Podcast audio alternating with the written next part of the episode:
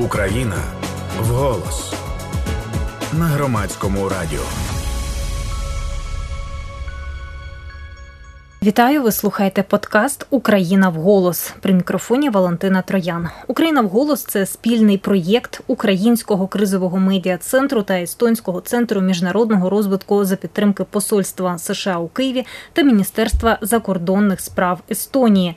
Це розмови про те, як Україна виборює свою свободу і незалежність за допомогою зброї, дипломатії, слова, роботи усього суспільства та про те, як її підтримує вільний демократичний світ.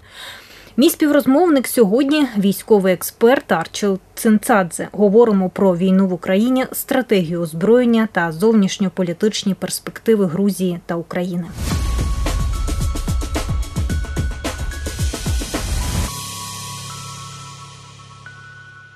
Що ми в реальності маємо на, на, на зараз? Ми в реальності маємо дуже велике вікно можливостей.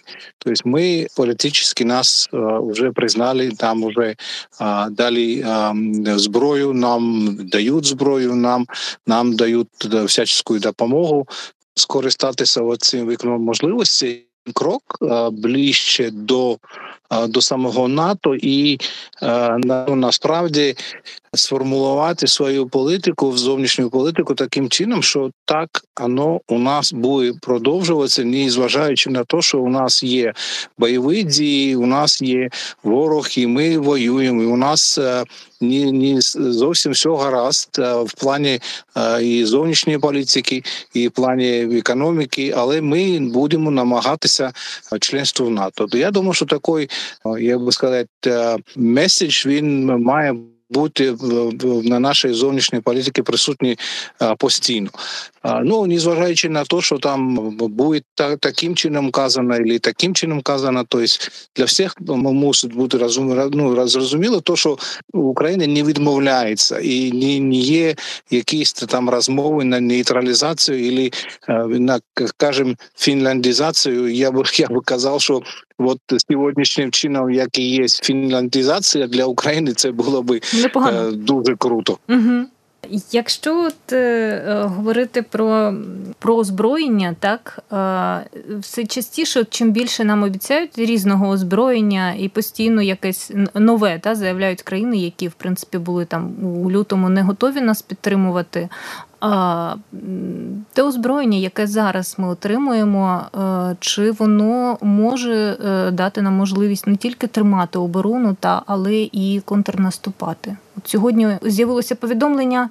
Я зрозумів ваше питання. Ну наскільки зброї, якої нам дають, воно спроможне нам допомогти для контрнаступу? Uh-huh. Це, це зрозуміло, але дивіться, я завжди ну, питався там своїх друзів військових з різних стран.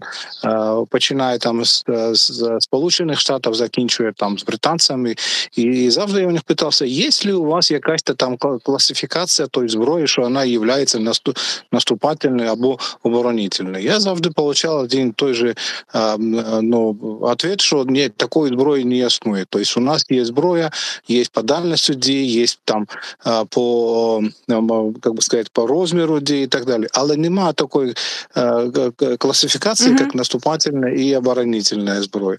Так що любую зброю, яку ми отримуємо, її можна використовувати як і в наступательних, так і, і в оборонительних, як би сказати, операціях. Я я би казав також трохи іншим Іншим кутом, що спочатку бойових дій я одразу казав, що нам треба вже орієнтуватися на те, щоб отримати зброю западного ну, зразка. Тому що ну рано чи поздно та зброя, яка була в Совєтському Союзі, в радянському Союзі, вона закінчиться і закінчиться боєприпаси для цієї зброї. Так ми отримували там із різних стран членів блоку НАТО ну зразки.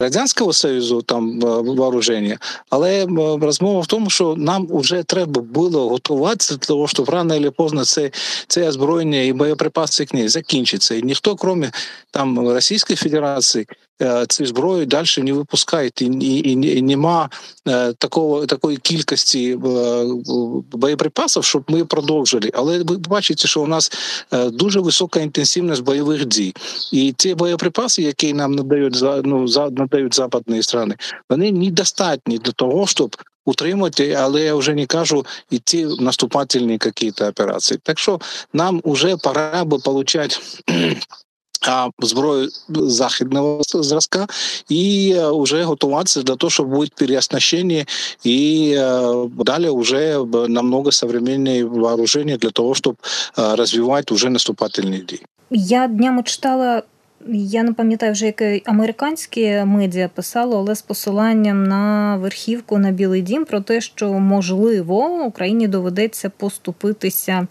якимись територіями, якими там не зазначалося. Ну мабуть, і не визначалося в принципі. Та ну що такий варіант ну, е, Сполучені Штати припускають, та не тому, що хочуть, а тому, що ну можливо в чомусь там не вистоїть Україна, да, щоб відбити якусь територію.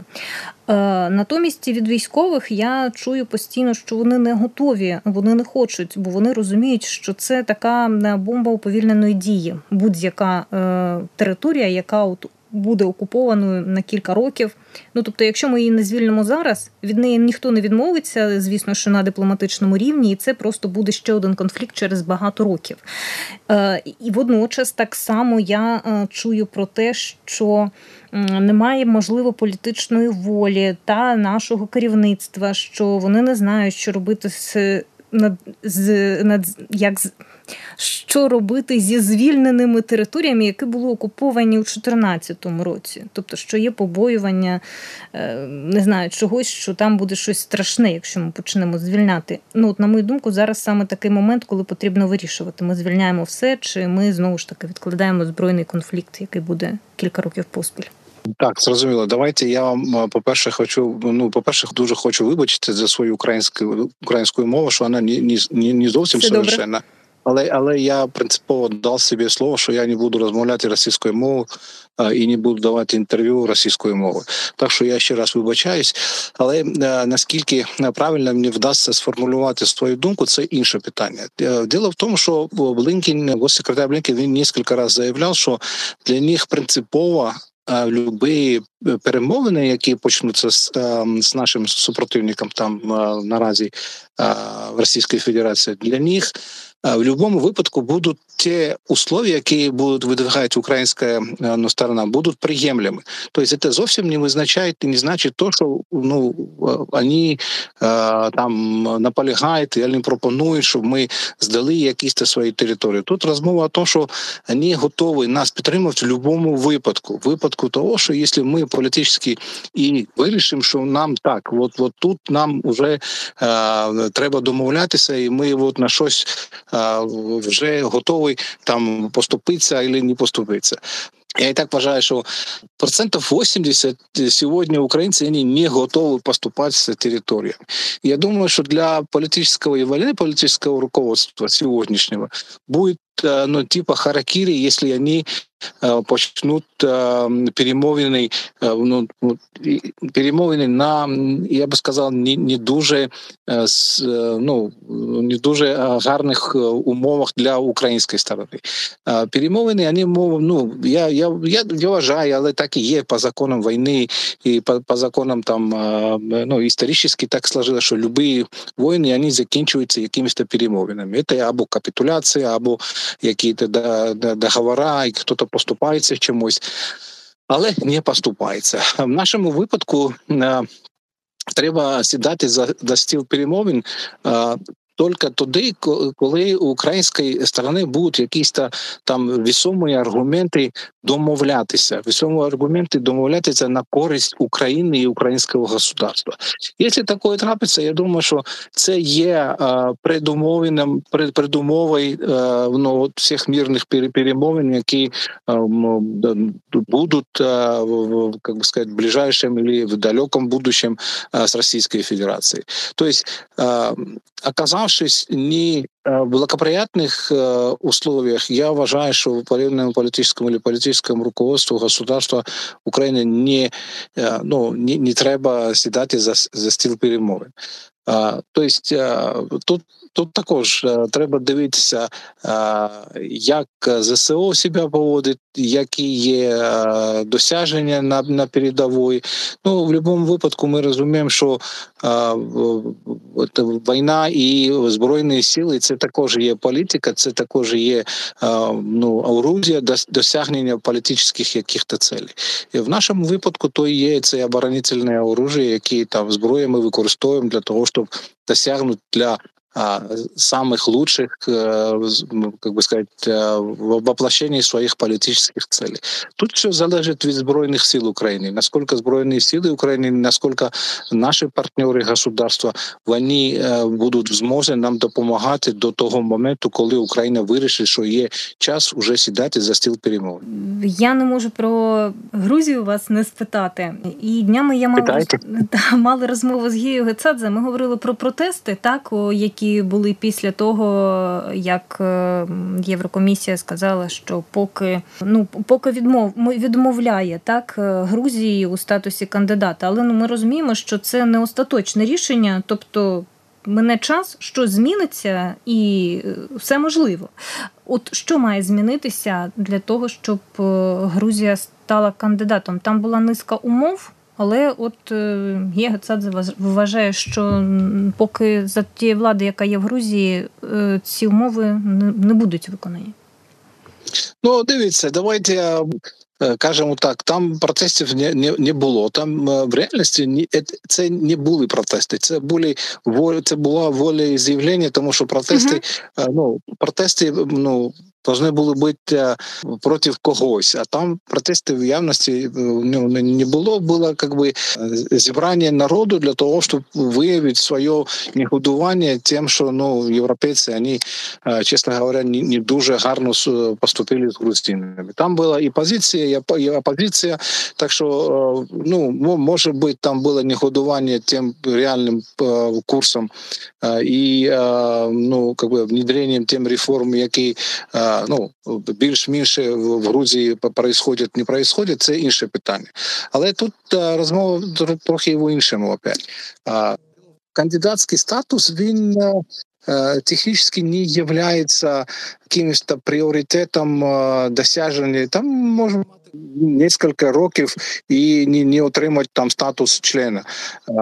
А, Але розмова в тому, що це політичне рішення воно дає можливість Російській Федерації і Турції е, ну как би боротися за влияння на на, на Грузію за Кавказі в цілому. І це є, якщо мене хто хто запитає, це є дуже небезпечна, небезпечний приклад того, що от е, е, как бы европейские страны они не зовсім розуміють внешню політику. Я я, я впевнений, що в тому, що грузини не менш чем украинское, как бы сказать, руководство, они намагались провести якісь там реформи. І я б казав, що на сьогоднішній день по реформам Ну, ну Грузія не, не, не дуже була віддаленою від реформ, які проводились в 2014 там 19 году в Україні. Це е, ну, типа. Е, Хто як може оцінювати, понимаете? А, а оценка реформи, які там в Грузії проводились, вона була низькою, несмотря на те, що там грузини вважали, що у них реформи і, і в реальності ситуація ну краще. Вони чомусь не намагались працювати з окремими там політичними лідерами Європейського союзу. Вони вважали, що все, що вони там зробили, це є накатна якась, і все має має ну, ну бути так, як вони себе вважали. Тобто вони не допрацювали, якщо мене спросити. Але тому ще і помішало то, що там грузини трохи ліниві, і вони подумали, що там там дають Молдові, дають в Україні, і і нам також не відмовять. Ну в тому то було питання, що так відмовили, але це таке ж питання: відмовили. Але аспірацію грузинів вони все-таки признають. А грузини кажуть, що так, ми є європейською частиною Європи, і ми є європейський народ. І вони впевнені, що там напрямок розвиття внешнього там внешнього внешньої політики Грузії, воно є проєвропейське, воно не буде мінятися. Але дуже небезпечний момент. Я ще раз хочу там підкреслити, що це дуже поганий сигнал Російської Федерації і є цей е, можливість у Туреччини використовувати на свою користь. Тобто Туреччина вона дуже буде посилювати своє влияння в Турці е, в Грузії. І е, це також питання для європейців. Вони ні, я я думаю, що не зовсім розуміють внішню політику. Так надати Турції можливості посилити своє влияння в Закавказі, ну нашу. Е, коли можна було там, наприклад, дати грузинам дійсно теж такий же кандидатський статус і показати, що так е, е, Грузія також є неотємлемою частиною Європейського Союзу. Але такое не не потрапилось, не трапилося, і грузини вони готові там далі працювати і далі я думаю, что там може будет меняться правительство, не может меняться правительство. Дело в том, що в будь-якому випадку, наприклад, грузини ніколи не відмовлялись працювати з Україною, тому що і незалежно від того, якое правительство вибирали українці, так також я думаю, що Україн, українцям також треба зрозуміти, що то є то правительство, яке там зараз в Грузії є, ну це є вибір грузинського народу. Вони грузини, вони Э, не, не такие толерантные, как украинцы. Им, им не сподобаются дальнейшие дії да, правительства, они быстро его поміняють. Так що будемо чекати наступних виборів, будемо там бачити і дивитися, як там будуть э, розвиватися там события. Так що історія покаже.